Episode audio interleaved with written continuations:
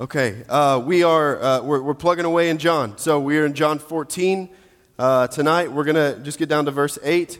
Um, I believe is all that we're gonna make it to, but that's okay. John 14 is a, a really famous passage.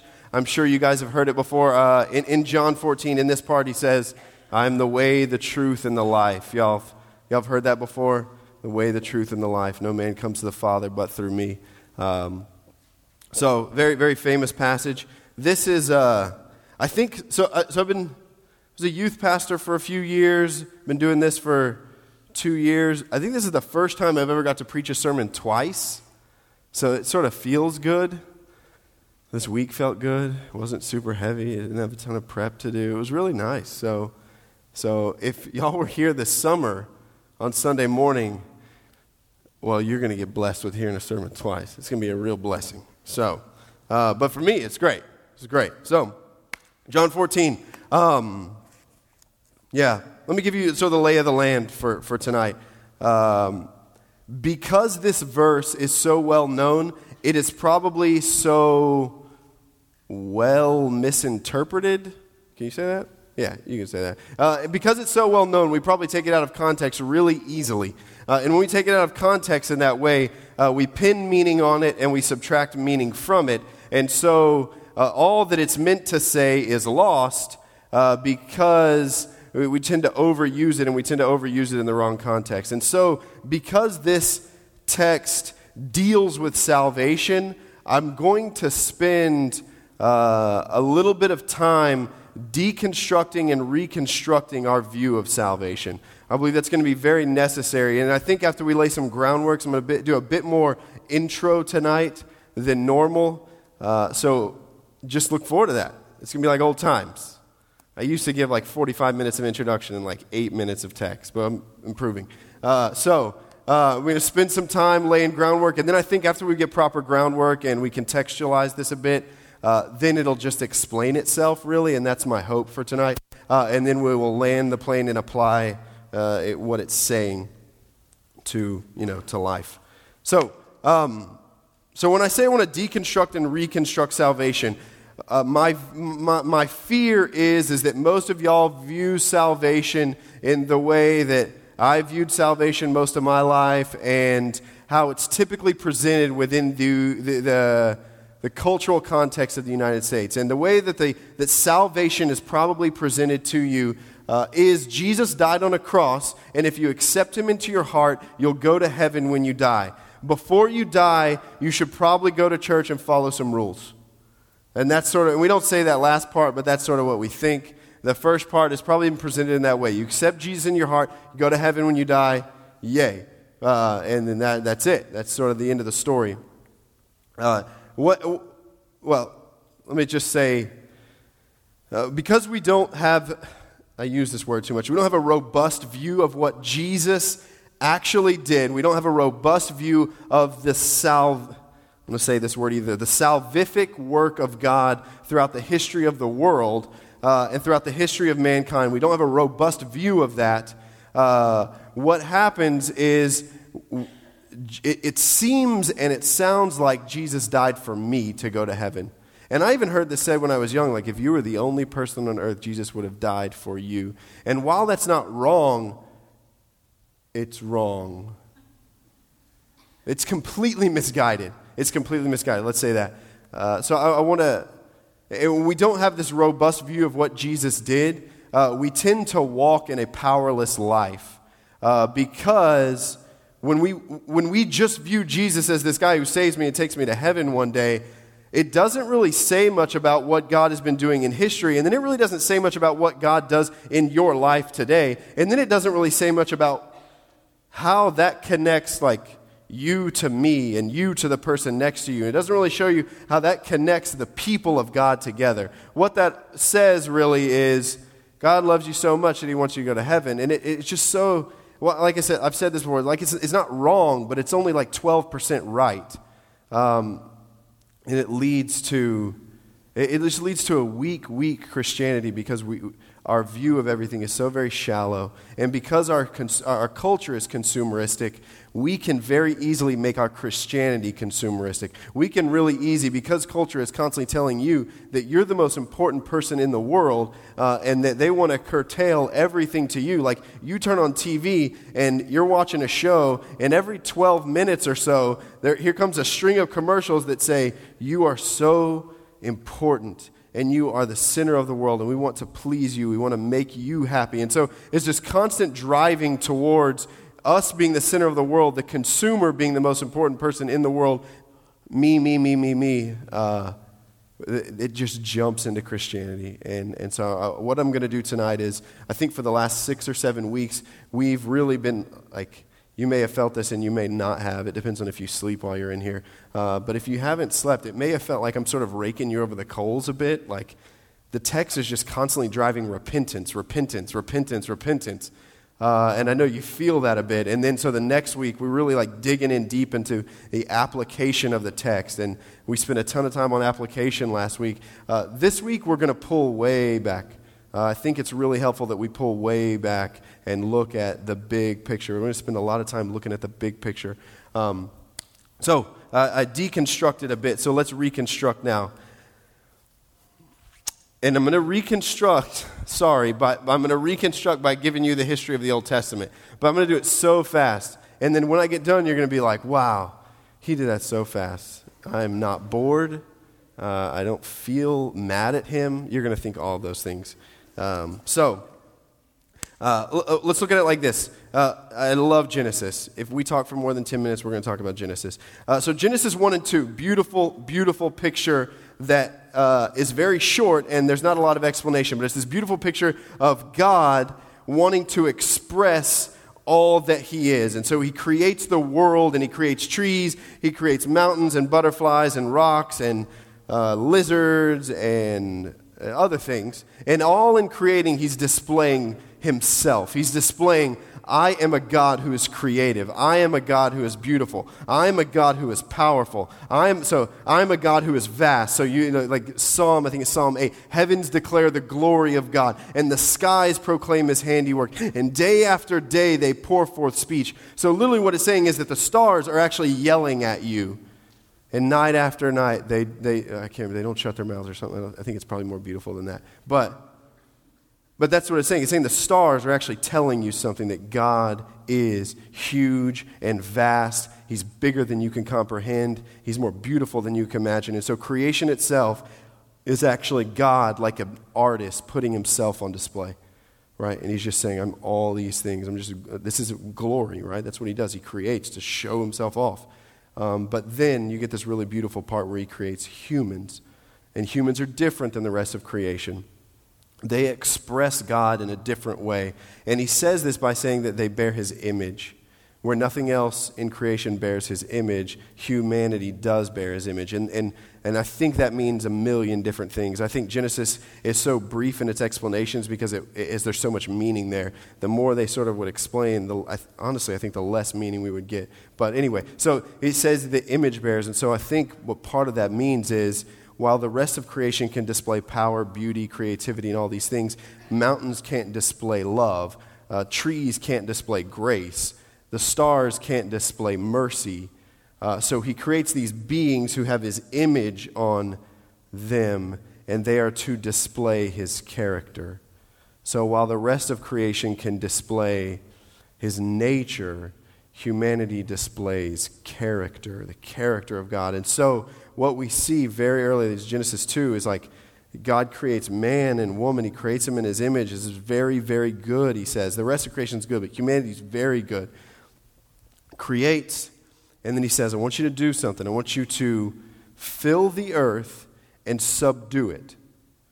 I want you to be the authoritative stewards of the earth. You are going to be the authoritative steward of the earth. So you are my image, and so you're going to bear my image to the world. And I'm going to say this a lot tonight a people of God who are alive with God and who cultivate life. That's the best way I can put what God was doing.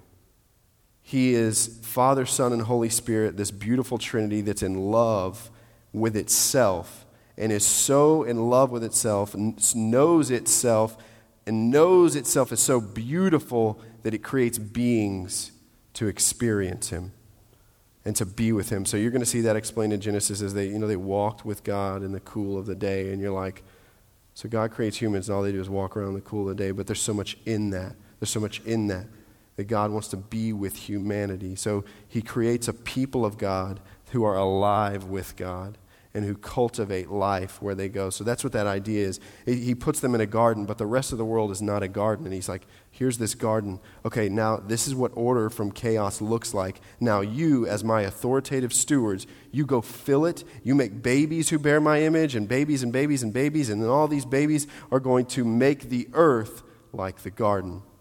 They're going to take the chaos that exists outside of the garden. So, this, so there was work before the fall it's just that that work didn't war against you. So this is that this is sub, fill the earth and subdue it. So then that last two chapters, and then here come the snake and the tree. And I'm thinking most of y'all know the story, but here the snake rolls up and convinces Eve to eat this apple, not an apple, fruit. That's all we know. Uh, fruit, and then she gives some to her husband, and then they fall. And then what it says is they were uh, they saw that they were naked and they clothed themselves with fig leaves. So you're getting this fall, um, you're getting this, this fall from that relationship. So a people who were a people of God are no longer a people of God because they rejected Him. So basically, in the garden, there was a doorway out of that relationship. In the garden, there was a doorway out of the perfect relationship with the Father and the Son and the Holy Spirit. There was a doorway out of doing things the way that God had intended them to be done. And that out was this tree in the middle of the garden where humans actually had freedom to live with God or not live with God. And so the humans rejected God, they rejected God's rule over them, and they took the doorway out. That's what eating from that tree is about. So they took the doorway out and so they cut relationship with God. And then what you're going to see from Genesis 4 to Genesis 11 is the fallout of that decision. So, where they were supposed to be a people of God, alive with God, cultivating life where they go, they're no longer a people of God. And then what happens? Death enters in. That's why God says, Don't eat from the tree, you'll surely die. So, so, okay, they're no longer a people of God. Now they're no longer alive. They're no longer eternally living. So they're dying now. And then what Genesis 4 to 11 is going to show you, they cannot cultivate life. They've cut themselves off from the source of life. They can no longer cultivate life. So Genesis 4 to 11 is all those really happy stories. Uh, those happy stories like Cain killing his brother Abel. So, where there's supposed to be this familial unity, there is actually murder. So, you're seeing very quickly, Cain and Abel's like chapter 4, and then the next thing is God looks at earth. So, they've been having babies, but they don't they've been having babies, but these babies don't cultivate life, they actually cultivate death. God looks at the earth, like in chapter 5, and he says, I'm grieved that I made all of this. And so you get that even more happy story of Noah uh, and God drowning the earth. God drowning the earth. Um, I've said this before, but I'm super happy we didn't paint that story on the wall in the children's wing because that story is terrible uh, and it seems like whenever you go to a church that does have it painted on the wall, they sort of leave out the drowning people. And they just have this boat with these giraffes. And you're like, well, uh, underneath that water is the entirety of humanity drowning to death. And, we and this is just children's story. Wonderful. Uh, so, it, weird, weird. And, okay, so you're seeing what I'm saying. Uh, so you're, you're seeing the fallout. Genesis 4 to 11 is, is specifically uh, the author, Moses, showing the reader, us, and the rest of whoever's read the Bible, that the fallout from cutting themselves off from God is actually the inability to cultivate life. It's they're no longer with God, they're no longer alive, and they're also no longer able to cultivate life. They can only cultivate death. So you're getting you know, the Noah, and he's like, okay, you get on a boat. And then when, when all that's done and everybody's thinking, Noah is such a great guy. Like, he was so faithful. He built this giant boat. As soon as the boat lands, he plants a vineyard and gets wasted. And then I think what most people say that the text is saying there is that his daughter actually sleeps with him. And you're sort of like, how this turned so fast. Like, It was just downhill, like immediately. So Noah, who was awesome, is now this sort of you're, you know, you're sort of thinking like the whole time on the boat, he was just thinking about planting a vineyard and getting a little tipsy when he got off. And so you're seeing Noah, and then the, as soon as they get off, as soon as that happens, God tells Noah again, okay, we're going to try this again. I've killed everybody because they were so violent and so destructive. They couldn't cultivate life, they could only cultivate death. And so it says, okay, Noah, I want you to uh, fill the earth and I want you to subdue it. I want you to cultivate life in the same way. So cultivate life. And then the very, like the, very, I think it's like three verses later, it says, So they gathered together and they built a tower to the heaven so they could glorify their own name. And it was like, no, uh, you were supposed to fill the earth and subdue it. And it's immediately after it, so they gather together and they build a tower to heaven so that their name would be great. And you're like, what's going on? Like, this, is, this is a terrible story. Genesis 4 to 11 is just terrible, terrible story after another. And so you're seeing the author being very intentional. And so uh, Genesis, that's Genesis 11, the Tower of Babel. And so God actually forces people to fill the earth. This is when he confuses language. Confuses language, the people scatter. And you're seeing this really weird verse right there in the Tower of Babel. The Tower of Babel always confused me, but the Tower of Babel is really important. It's actually one of the most important stories in the Old Testament. And what's going on is God looks at them and he says, Nothing, they're so united that nothing that they intend to do will be too hard for them.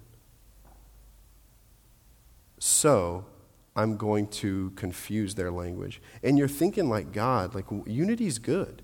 What, what are you doing? Nothing that they intend will be too hard. And the point being that because they can, what Genesis 4 to 10 showed us, they can only cultivate death. So if they unite in that endeavor, they're going to cultivate more death and more violence. So it was actually the grace of God confusing them and saying, okay, y'all get away from each other because when y'all start getting together, you start doing worse things than if, if y'all just sort of had a little tent and, a, you know, 30 people live together and 30 people over there. But it seems like when y'all gather together, you're actually able to cultivate more death than you could if you were alone. And so God says, nothing they intend to do will be too difficult. We can't let that happen, confuses their language and scatters them. And then you're thinking, is he going to drown them again? Well, he can't because he gave the rainbow. Is he going to set the world on fire now? Because these people are ridiculous. Like that's the honest reader would be reading it that way. None of us are honest, so we don't read it that way. Uh, but the honest reader would be like, God, these people are ridiculous. Okay, and then Genesis 12. And then Genesis 12 maybe the most beautiful story to me, in my opinion, that is in the Old Testament. Instead of God coming to destroy these people who just continually cultivate death, he grabs this one guy, Abram, and he says, I'm going to make a promise to you. I'm going to make a promise to you that can't be broken. I'm going to make a promise to you that no matter what you do, this promise will come true. So, God, who is the all powerful, the m- most beautiful, powerful thing in existence, makes a promise to a man he has now bound himself to his word. So, where God was free to do absolutely whatever he wanted, he makes promises on his name whereby he has to do what he said. So now he has to do what he said he's going to do because he has made a covenant on his name. And if God does not come through with that, God is not perfect, is not God. So he binds himself to mankind. Genesis 12, huge. So instead of destroying, he says, Look, I'm going to make a people out of you. I'm going to try this again. Make a people out of you. I'm going to make from you, Abraham, a people, and they're going to be more than the sands of the, of the shore, and they're going to be more than the stars of the sky.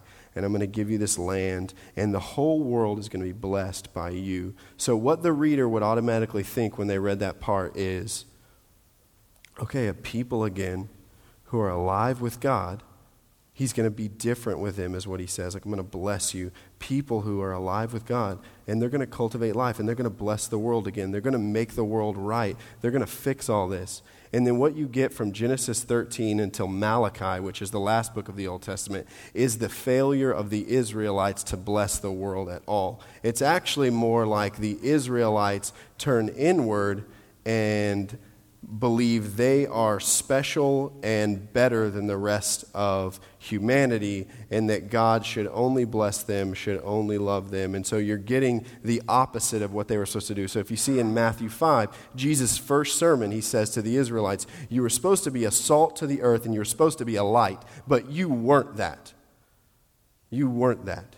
And so, where it looks like in Genesis 13, oh, we're going to get a people of God who are alive with God, who can cultivate life, what you get is a people of God, and they're somehow not alive, and they can't cultivate life either. What the heck is going on? And so, you see throughout the entirety of the Old Testament, is God saying, Messiah is coming, Messiah is coming, Messiah is coming. I'm going to send the Assyrians to destroy you because y'all are so bad but the Messiah is coming. And then, and then I'm going to send the Babylonians to destroy the other part of you that's left because you're so bad, but Messiah is coming. Messiah is coming. And the reason Messiah is coming is because there's something there that can't be fixed without Messiah.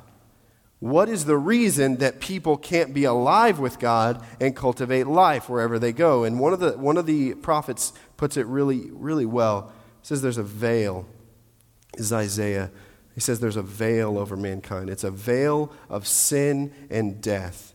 Because of their actions, because of the actions of humanity, they're actually further and further away from God. And the further they get from God, the more difficult it is to be righteous. So there's just this like cycle uh, they call it the cycle of apostasy. There's just a cycle of it getting worse and worse and worse and worse because they need God. They need to be connected to God to be alive and to cultivate life. They need to be connected to God to be righteous and be good. But because they're not righteous, they can't be connected to God. So it's like this weird catch 22. Like they're in this weird cycle that's just worse and worse and worse and worse and worse because they are, there's a veil over them and it's what's called the curse of sin and death. And you feel this every day when you wake up.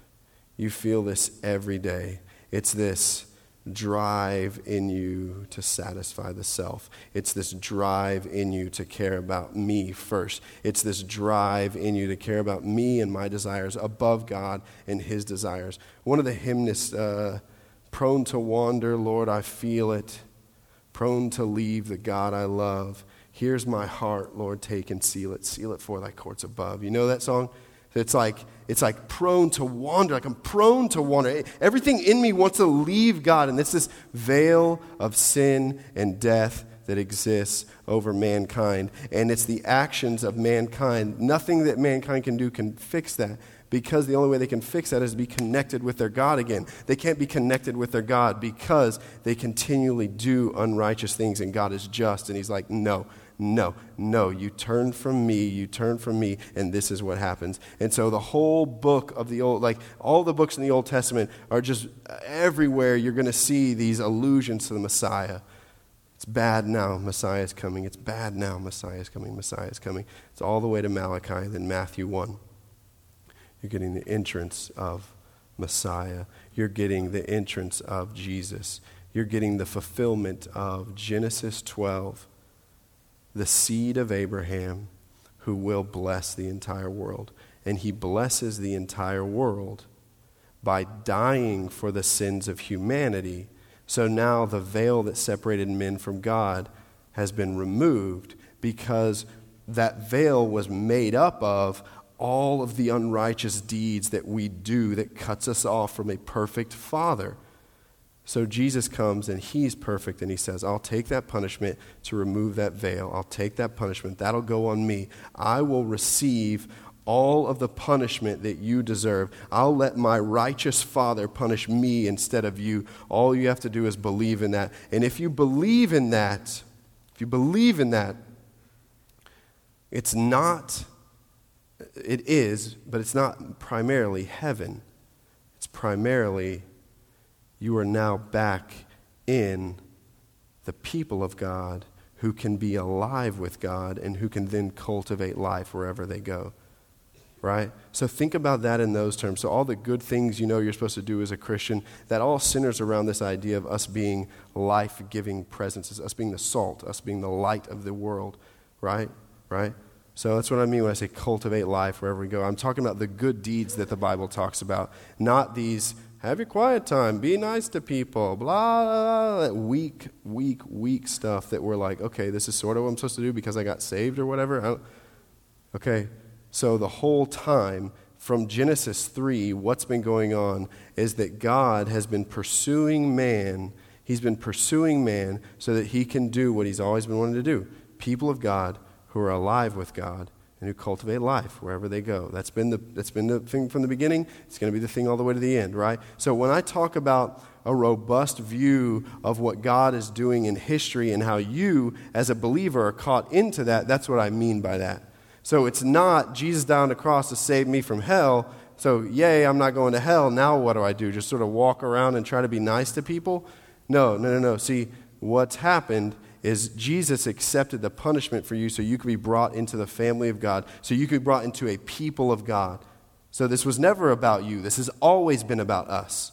This has always been about us. It'll never be just about you. So when the guy says, like, hey, if you're the only one on the earth, Okay, well, that's completely ripped out of the story of the, of the Bible. So I don't even know what God would do if I was the only person on earth. That would be weird. it's just a, a ridiculous statement. The fact is, is that we are all the people of God, called to be alive with God. And that's going to be the big question when we get to the end of this. Do you feel alive? Do you experience life? Or do you experience survival? Do you experience life? It, read John. That's what we've been reading. Over and over and over and over and over again. God, he's talking about life. You need to have life. Believe that Jesus Christ is the Son of God, and by believing you have life in his name.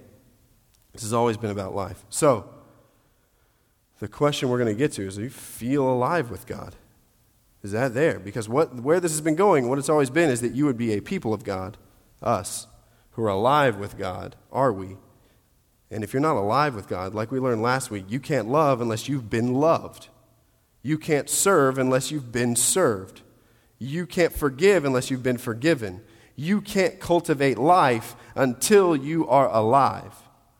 So, this has always been about what God is doing for humanity, and then our response to that is just our response to that. So, that's a big question, right? Okay, so let's read the text now, and then hopefully, with that in mind, this can make a, a little bit more sense, right?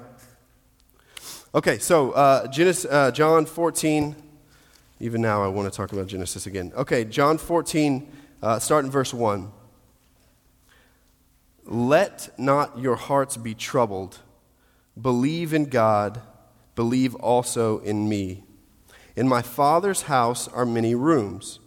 If it were not so, would I have told you that I go to prepare a place for you? And if I go and prepare a place for you, I will come again and will take you to myself that where I am, you may be also, and you know the way to where I'm going. Thomas said to him, Lord, we do not know where you are going. That's funny. Uh, how can we know the way? Jesus said to him, I'm the way and the truth and the life. No one comes to the Father except through me. If you had known me, you would have known my Father also. From now on, you do know him and have seen him. The, the narrative has taken a turn, and we talked about this turn that the narrative took last week. Uh, this has gone to where Jesus is now comforting his disciples. So, if you remember what happened last week, we, we, we looked at the story of Jesus telling his disciples, uh, One of you is going to betray me and have me killed. The rest of you are just going to sort of scatter. And then Peter, man, I'm going to I'm to follow you into death. I'll die for you. And, and Jesus is like, Peter, actually, because I know everything, and that's probably very frustrating for you. Uh, before the rooster crows tonight, you are going to deny me three times to a little girl by a fire. He didn't say that, but that's actually what happens. The little girl by a fire is like, hey, you're one of his disciples. And Peter's like, no, I'm not. Three times. So then he tells them all that, and then he says, I'm leaving to a place you can't go. And then he says this let not your hearts be troubled. In my Father's house, there's many rooms, right? Right, right. Okay, so uh, you can see why he's saying, don't let your hearts be troubled. So, th- this is where I want to drop in and take what we just talked about, that expansive view of salvation, and let it deconstruct how we view this text. So, how we view this text is this uh, The Father's house is heaven. I'm sorry, the Father's house is heaven. So, what he's saying is, I'm going to go to a place and I'm going to prepare a place for you.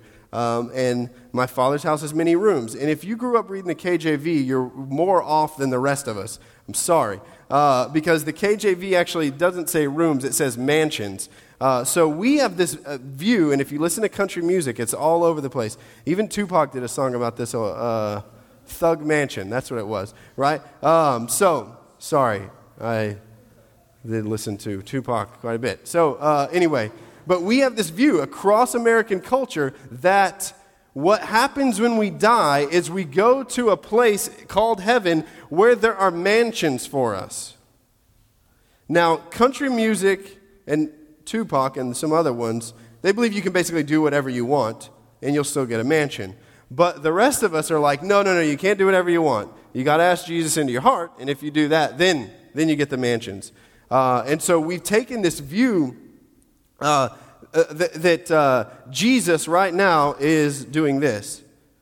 Uh, in my Father's house are many rooms. If it were not so, would I have told you that I go to prepare a place for you? So, what we feel like is that Jesus died on a cross, and since we're all getting separate but equal mansions, he's just taking so long to come back because he's building us like nice, handcrafted, equal, they're all going to be equal, mansions and that we will be there not with bodies, with spirits. So if you've ever thought about heaven, probably what you've thought is there's streets of gold, mansion, mansion row. I'm a spirit. I ride around on a cloud, right? I float around, and then people tell you, like, you're just going to worship God all the time. And if some of you are honest, you're like, I don't want to sing songs forever. like, I know a lot of you think that, and that's fine. I know y'all think that.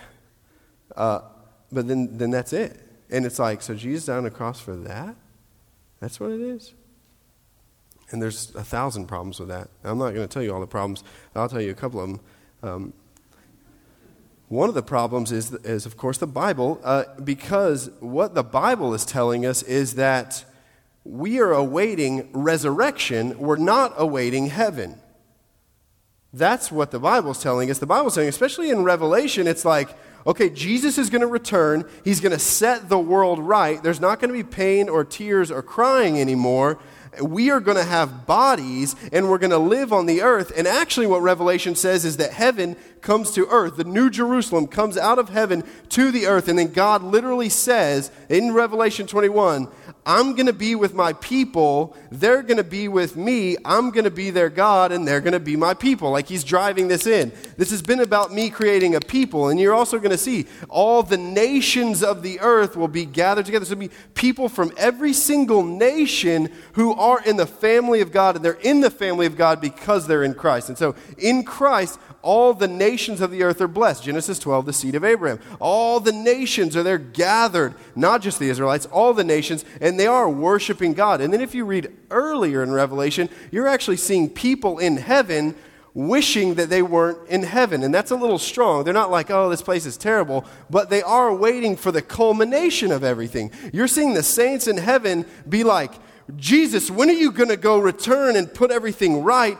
And we're going to be resurrected in our bodies again. And then we're going to live in the eternal state with bodies, resurrected, not in heaven, riding clouds on mansions. So, so we've got to take what the Bible says and compare it to what, what this is saying. What this is saying is not you're going to get some sweet mansions and you're going to die and go to heaven. Heaven is there. There's, I'm not saying that heaven's not there. Heaven is a temporary state until the Lord returns. And when the Lord returns, we who have believed in Christ and those who have not believed in Christ will be resurrected for a judgment. And then that judgment's going to happen. And some, separate the lambs from the goats. That's scary. Uh, I don't want to be a goat. I'm always only want to be a lamb. That's weird, also. But anyway, uh, so separating the lambs from the goats, and then here comes Revelation 21, the New Jerusalem coming down from heaven to the earth, and humans live in the physical realm, but it's free from the corruption of sin. The veil is removed. God is with his people. His people are with him. So, the same thing he was doing at the beginning, he's completing in the end. It's not like he gave up on the plan to have a people of God who are alive and who cultivate life on the earth. That was never given up. It's not like he's like, oh, Israelites, let's just change course. Here comes Jesus, and we'll go to heaven. Like, that's completely false and shallow. It's not what's going on. That's not what's going on. So let, let's, let's read this real quick. I'll give you a better interpretation and then we'll move along. Sorry, my, my shin itches. All right, so um, I'm trying not to keep you guys forever. I'm really trying. Um, so, okay, let's get to it. Uh, better interpretation. This is wedding language. And I know most of you are versed in first century Judean wedding customs, so this should have been obvious to you. Um, Jesus is making himself the groom, and his people are his bride. And he's going to make a place in the Father's household. So, when I say this is wedding language, this is what I mean. Uh, in first century Judea, the way that weddings would work is that a man would go and he would find a wife. And there's different ways that they found wives. Sometimes they would buy them, it's weird, I don't know, but it worked.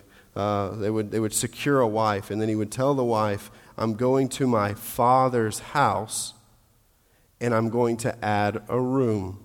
It's called a mitzvah.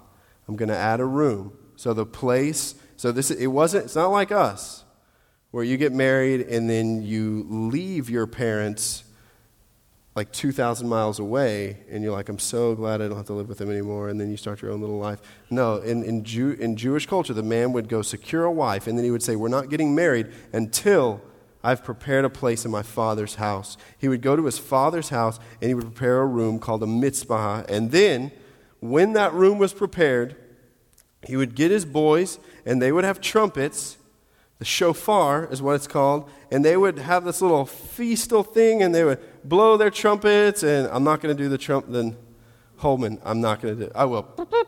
So they'll blow these trumpets, and then they blow them, and they're going to get the bride, and they get the bride, and they bring the bride back to the father's house. They bring the bride to the father's house, and there is a wedding feast. So, if y'all know Revelation, you know what I'm talking about the wedding feast of the Lamb. This is Revelation that Jesus returns to get his bride, the church. Upon receiving his bride, the church, the church being all the Christians in the world, he gets his bride, the church, from every nation, spotless, washed in his blood. He gets them, brings them to his father's house. So if, I want you to notice something the text says that's really important. He says, If I go and prepare a place for you, I will come again and will take you to, what does it say? To myself. I'm going to go to prepare a place and I'm going to take you to myself. I'm not going to prepare a place and then take you to your mansion and then I'll swing by every couple years and we can chat. I'm taking you to myself. It's his complete wedding. So when he says, I'm going to prepare a place for you, he's preparing a place in the Father's house. How does he prepare a place in the Father's house? He dies on a cross.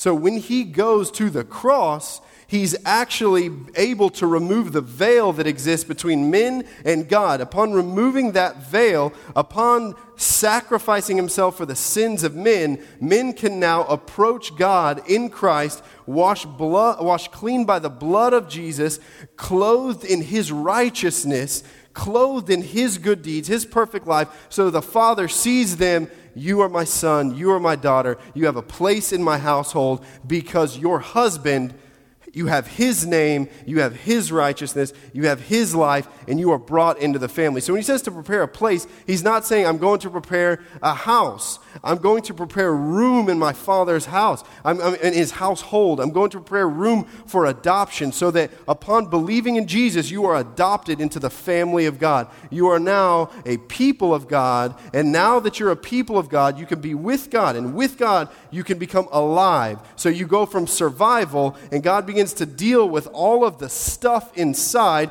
He begins to deal with all those selfish tendencies, all of that crap that you've held on to, all of the brokenness. He begins to teach you to forgive yourself and forgive the people who have wronged you. And in doing that, He is making you more alive. And as you become more and more alive, you're able to cultivate life better and better. So He's just doing everything that He's been doing.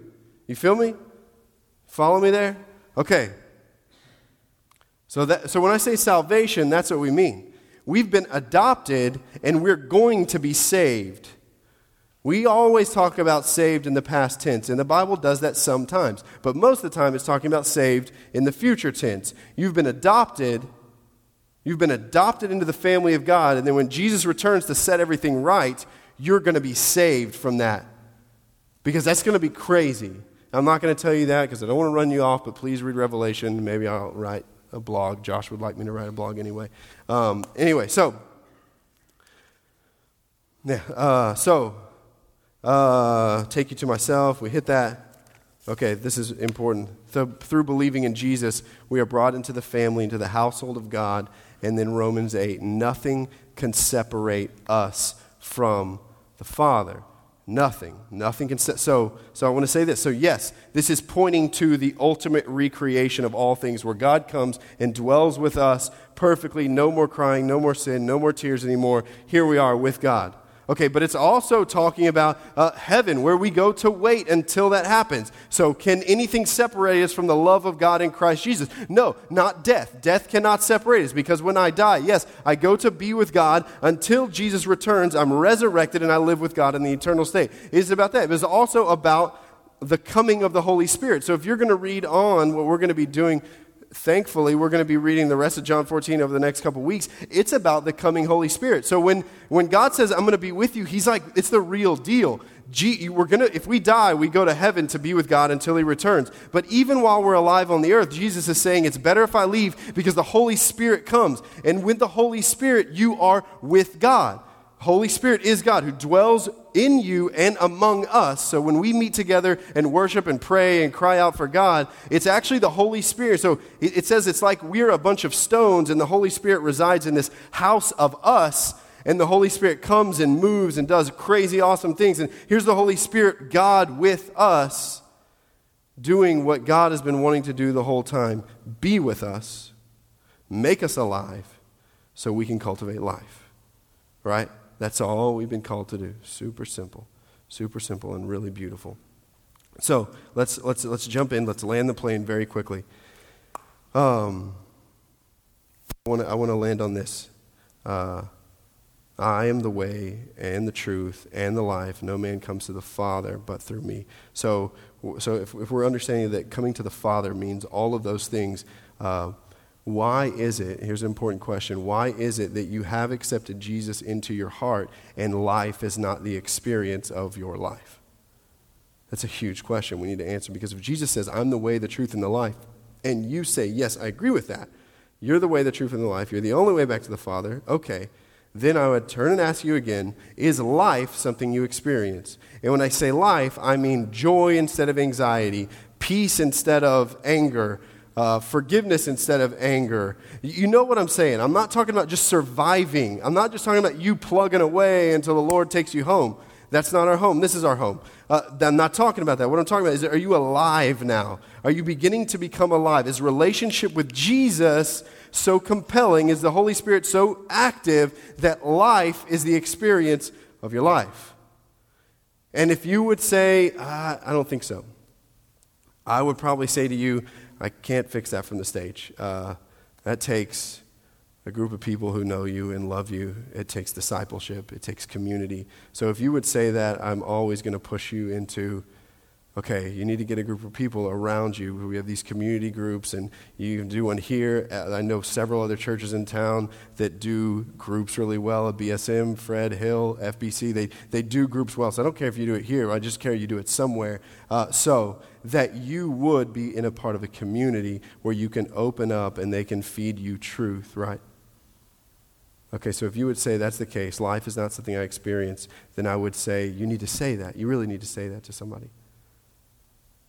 And if there are some real things from your past you need to deal with, then a group like that may not even be the answer. That'd be really helpful. You probably need some like one on one, one on two time with some people who can really feed into you. Like that's real discipleship. Like you, you're going to need that. Uh, there's no way out aside from that. You don't come here and let yell at you, and then you walk away and you're like, I'm feeling so much better now. Um, it just doesn't work that way. Uh, there's limits to this. So, uh, I just want to say something in a practical way before we move on. If life is not the experience of your life, uh, I would point back to the text and say, think about this. Uh, he says, I am the way, I am the truth. So Jesus is not saying, I know the way and I know the truth. He's saying, I am the way. So I am the way back to the Father. He's not saying, I know some things you can do to get there. He's saying, believe in me, I'll take you there. Okay, so he's saying, I embody that way. I embody that truth. I am the essence of truth. I am truth. Okay, so I want to I wanna say something. I want to take that idea and apply that. If you don't experience life, it's because you may do one of two things. You may be really good at walking in the way of Jesus, but it's not in conformity to the truth revealed in Scripture. Or you may be really good at truth, you know some theology and you know some like doctrine, but you don't walk in the way that Jesus walked. And again, there will be no life. So it's really easy to do one of those. I think one of those comes really natural. I'm a truth person myself. Most of my Christian life was me studying theology and reading good things and being like, oh, this is good, and it feeds my brain, but I'm literally dying inside. I feel no life, no freedom, no forgiveness, no love. Uh, uh, that experience isn't there really good at truth, but not really good at walking in the way. And so, what do I mean by walking in the way? I mean this very thing. What Jesus did when he was on the earth submitted himself to the Father and was led by the Spirit everywhere that he went and did everything that the Father willed him to do through the power of the Holy Spirit. When I say walking in the way of Jesus, I mean that very thing. I don't mean wearing a WWJD bracelet and thinking about what would Jesus do uh, at a frat party. Uh, well, he would have two beers only. Uh, he would try to engage in a spiritual conversation. I, I, okay, I don't know, right? What I do know is that Jesus expects the same thing from us. You, you can submit yourself to the will of the Father and learn. Learn. It is a learning process, but it happens and it's beautiful. Learn to live your life by the leading and power of the Holy Spirit.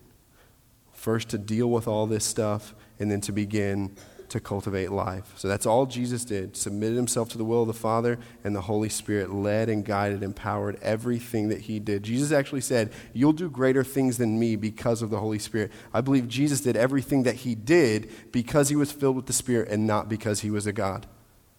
Okay? Okay? So you're going to see Peter doing the same miracles that Jesus did in the book of Acts. You're even going to see him raising somebody from the dead. Weird. Okay, because we were like, oh, Jesus did that because he was God. No, Jesus did it because he was filled with the Spirit. So when I say walk in the way, that's what I mean. Submitted to the will of the Father. You can lead everything, and Holy Spirit, show me what that is. Walk me day to day. I give you everything. That's what I mean by walking in the way. So you can know theology and doctrine, and you can know philosophy and all this great stuff, but you haven't submitted yourself to the Spirit and you're allowing the Spirit to convey the love of the Father and the authority of the Son to you consistently. Okay? Or you might be pretty good at walking in the way. You might be pretty good at, like, okay, I'm going to try to do this Jesus thing, but it's not at all in conformity to truth. So you're like, me and Jesus got an understanding and everything's cool. I know He loves me. That's why I can get wasted like six or seven times a month. That's it. Right?